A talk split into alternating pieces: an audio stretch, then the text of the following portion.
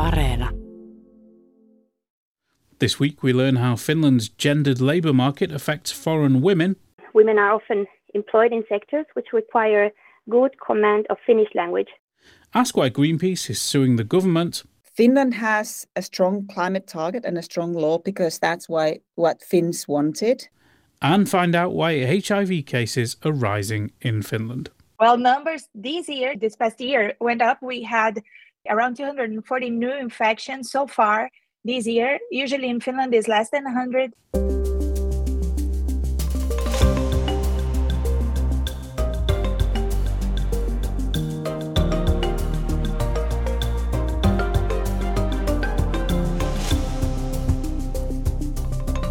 Hello, I'm Zena Iovino. I'm Egan Richardson. And this is All Points North. Today we're looking at employment rates among immigrant women, climate change lawsuits, and we're talking about World AIDS Day. It's a packed podcast. What stories have caught your eye this week, Zena? Well, I noticed that Sanna Marin is currently in New Zealand meeting her opposite number, Jacinda Ardern. And she had an interesting little press conference. Let's hear how that went. A lot of people will be wondering, are you two meeting just because, you know, you're similar in age and, you know, got a lot of, you know, common stuff there, you know, when you got into politics and stuff? Or can Kiwis actually expect to see more deals So between our two countries down the line? Because My there is, first, I mean, my first question is I wonder whether or not anyone ever asked Barack Obama and John Key if they met because they were of similar age. Uh, we, of course, uh, have uh, a higher proportion of men in politics. It, it's reality because two women meet. It's not simply because of their gender. Uh, Finland uh, exports into New Zealand $199 million worth of exports. They have particular technology in companies like Nokia, biofuels, uh, even basic uh, industrial wares that we use in our buildings. You won't be aware that a large number of our elevators come out of Finland. Wow. We hear a lot about lazy journalists, but it's rare to find one quite that rude. Indeed, as Ardern noted there, Marin was down under to discuss bilateral trade and conduct state business. She wasn't there for a chit chat. And she could have had lots to do at home. The coalition government has been in crisis this week after the Centre Party broke an agreement on environmental protection legislation. There are always arguments in a coalition, but this one was different as it happened after the bill had been sent to Parliament. The centre had agreed to support it in government talks. And that's a big break with convention, as government parties are usually obliged to support government business once it goes to Parliament. They fight for their causes in ministerial meetings, but once they agree within the government, MPs have to hold that line. Otherwise, other parties will also revisit things they weren't happy with. And we have already heard that the Green Party wants to rethink 100 million euros in agricultural subsidies.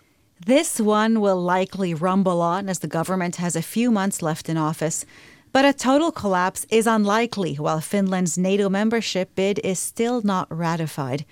But how about you? What caught your eye this week, Egan? Well, this week I've mostly been thinking about pay rises. We do talk a lot about the cost of living on this podcast, and we have lots of ideas about how to save money, but wages are also going to have to rise if people are going to manage rising inflation. That's an excellent point, Egan. So, when are we getting a raise? That is a very good question. It's all looking quite messy at the moment. Um, I guess the first thing to say is that Finland has no national minimum wage. The minimum wages are set sector by sector in talks between trade unions and employers. And pretty much every year there is a raise to compensate for rising prices, not just to the minimums, but to the, the everybody's wages within that sector, pretty much. So, you're saying we should be getting raises to match inflation? Not so fast. Inflation is about 8 or 9% this year, and unions are looking to Germany for inspiration. Over there, unions have agreed 5% wage increases with another 3,000 euros in tax free payments to compensate for inflation. Hmm, so is that on the table here? Not yet, at least. Employers have said they can't afford a raise that big. Not only that, but most employers' organisations are refusing to even talk about pay rises until the Industrial Workers Agreement has been reached. They want that deal, and those in the export sectors, to set the tone for the rest of the labour market. So we have to wait for how long? Who knows? Uh, the industrial workers deal ran out at the end of the month, and unions are resigning from it. That means they can take industrial actions, that's strikes, overtime bans, and the like, to try and force the issue. In the coming months, transport workers and those in the chemical sector will do the same if they don't agree pay rises in time. So, no raises in store just yet, at least not in time for the holidays. But we'll keep you updated with the situation as it progresses over at yle.fi/news. Would you like a weekly summary of the top stories from Finland sent straight to your inbox? Just sign up for our weekly newsletter. Go to yle.fi/news and look for the newsletter tab at the top of the page. That's yle.fi/news. We recently covered a report by the European Migration Network, or EMN, that found that women from non EU countries continue to struggle to find jobs in Finland. Right. Uh, well, this is a topic that we've covered several times on the show, but the figures were quite dismal on that report, weren't they? Yes, they were. The report found that the employment rate among this demographic, that's women from outside the EU, was just 41% in 2020. At the same time, the employment rate among Finnish women was 72% that year. In its report, the EMN emphasised that the low employment rate among women from non EU countries is a wasted opportunity for the Finnish economy. They noted that at the same time, there's much discussion in Finland about the need to recruit more workers from abroad. Right. Finland's drive to recruit foreign workers was even a topic on our show last week. If you remember, Egan, we heard from Helsinki City senior researcher Pasi Saukkonen. He suggested that it was unrealistic to expect work based migration to solve Finland's labor shortages. But here's EMN's senior specialist, Jutta Saastamoinen. But um, when you think about and compare the employment rate uh, of migrant women and Finnish women, one obvious factor, of course, is discrimination. This affects all migrants, both men and women. She also said Finland has a gendered labor market, which can complicate things for women. Women are often employed in sectors which require good command of Finnish language, which mean uh, social and healthcare sector and the service sector, and they work as sales personnel as well as teachers. So when we talk about migrant women, this is an extra hurdle they have to overcome compared to migrant men who, who often get employed in sectors such as manufacturing or transportation. And that was Jutta Saastamoinen from the European Migration Network, which brings together EU immigration experts. What do you think? Are foreigners, women in particular, getting the jobs they want? Let us know on WhatsApp. Our number is plus 358 44 You can join the conversation too. We want to hear what's on your mind. Just leave us a voice note or text on WhatsApp. Our number is plus 358 44 421 0909. This week, we reported on a landmark court case brought by environmental organisations against the government. Activists say that the government has broken its own climate law because preliminary data suggests that land in Finland, including the forest, is no longer a carbon sink. According to the Climate Change Act, the government needs to start setting out how it will make up for that and stay on course for carbon neutrality in 2035, which is, of course, the ambitious goal it set itself. But it did not do that, saying the data is only preliminary and that corrective action would come later. I put that point to Greenpeace activist Kaisa Kosonen. We have enough uh, understanding. Uh, the preliminary data uh, is not expected to change that much. That we shouldn't take precautionary action already now. Um, the challenges are so huge that, in light of the basic principle of, environmental policy, which is the precautionary principle, they, should have taken action already. Um, especially the um, the EU LULUCF, the, the sink regulation, um, requires a corrective action um, immediately because we're already in the period uh, within which the the sources and sinks um, and the and the deficits will be counted each year.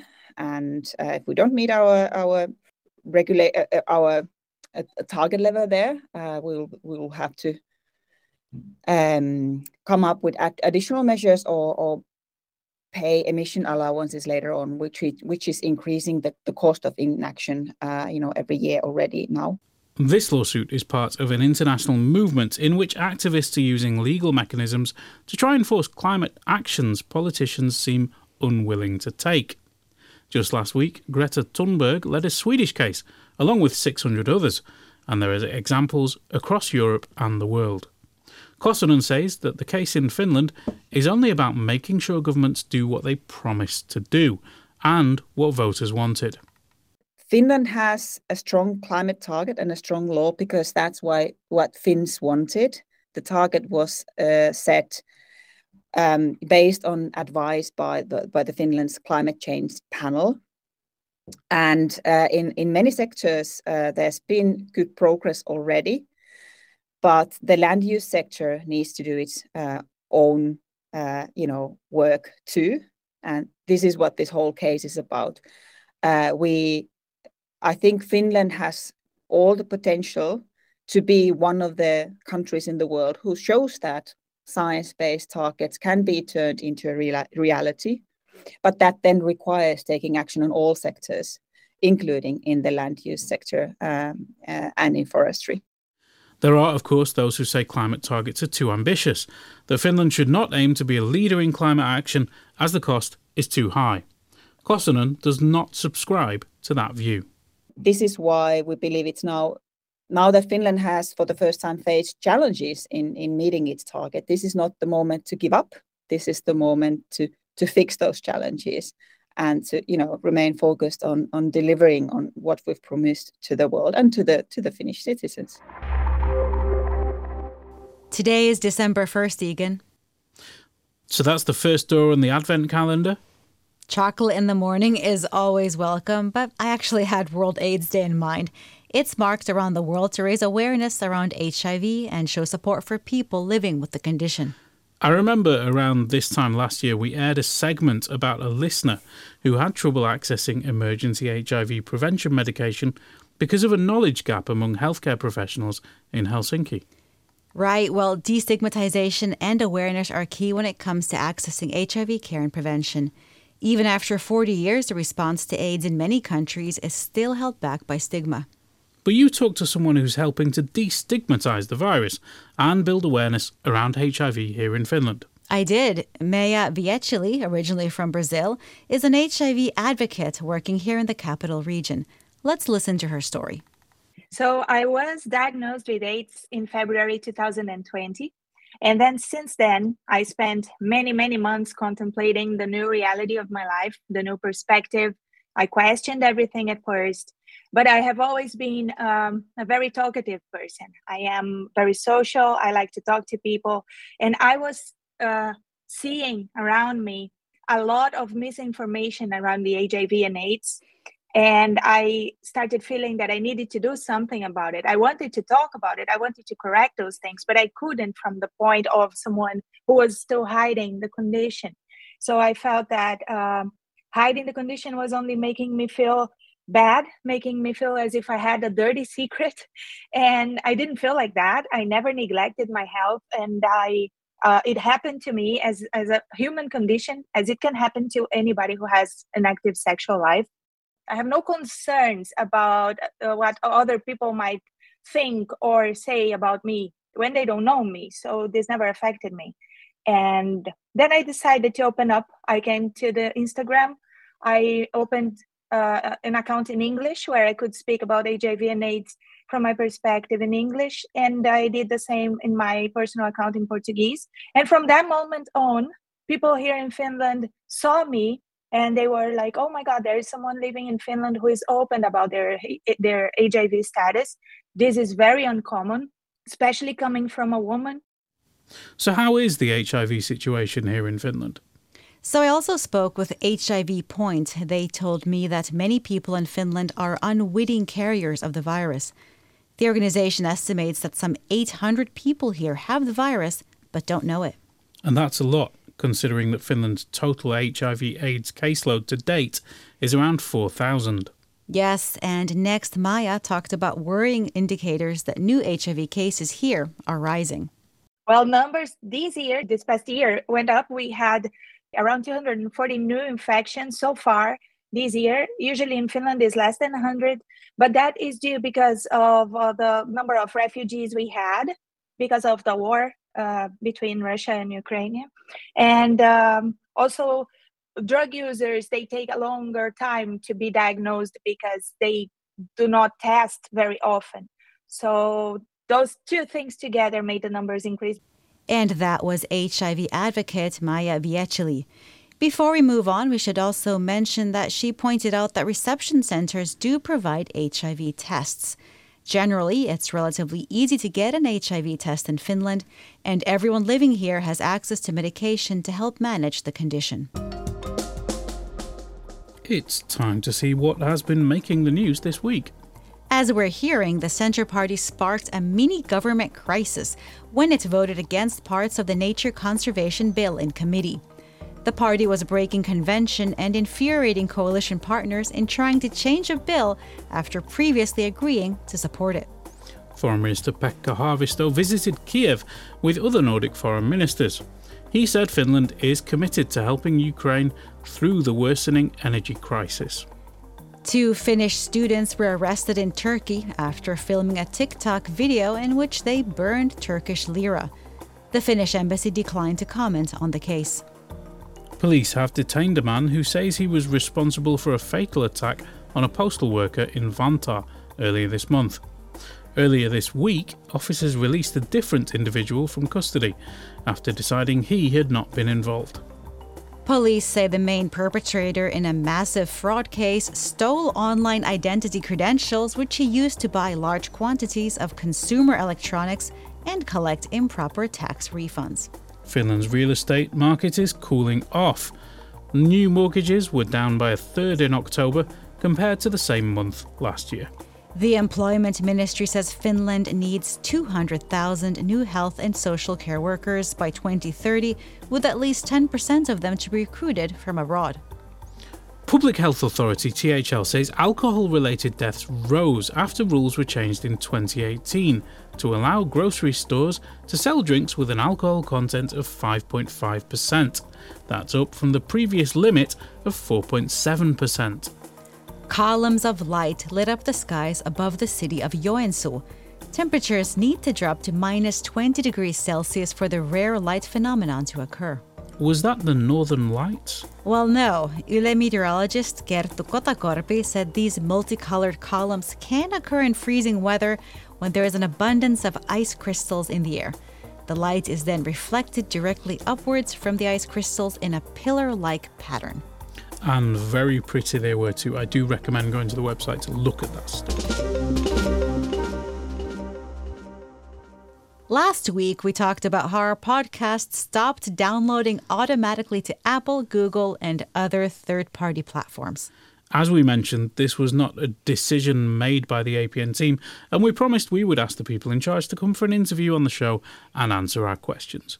We're still working on that, and we'll let you know when it happens. In the meantime, thanks to everyone who has been in touch with questions and comments. Please do keep them coming. And of course, all of our episodes are available at yle.fi slash allpointsnorth. We'll also continue to embed the show in an article on our website every week. Egan, did you notice we've come to the end of another show? I have to ask you what your plans are for the weekend. Well, I'll be working at least part of the weekend, but I also have to bake something quintessentially British for my kids' multicultural Independence Day celebration at school. I'm not sure what to pick of all the lovely British cuisine on offer, so I'd love to hear any suggestions from the audience via WhatsApp. Get in touch via plus three five eight double four four two nine zero nine zero nine. And of course, it's Independence Day next Tuesday, so please do tell us about your Independence Day rituals. How will you be celebrating? Mm, next Tuesday or even before or after that. You have a nice weekend planned, Egan. I'll also be working, of course, and and on Independence Day next Tuesday as well. So since we're both at work uh, this weekend, maybe we should check out Yle's singing show, which has a Ukrainian twist this week, as all the performers are Ukrainian, as is the in-studio audience. The show is called Elämän biisi, or the Song of My Life, and it will be in English Ukrainian, and Finnish. Before we go, we'd like to thank you, our audience, for listening to and supporting All Points North, and especially for all the messages you send us. Please keep them coming via WhatsApp. I'd also like to give a big thanks to our audio engineer, Anders Johansson. Don't forget, you can keep up to date with all the latest news from Finland in English at yle.fi slash news. Have a great week. Bye. Bye.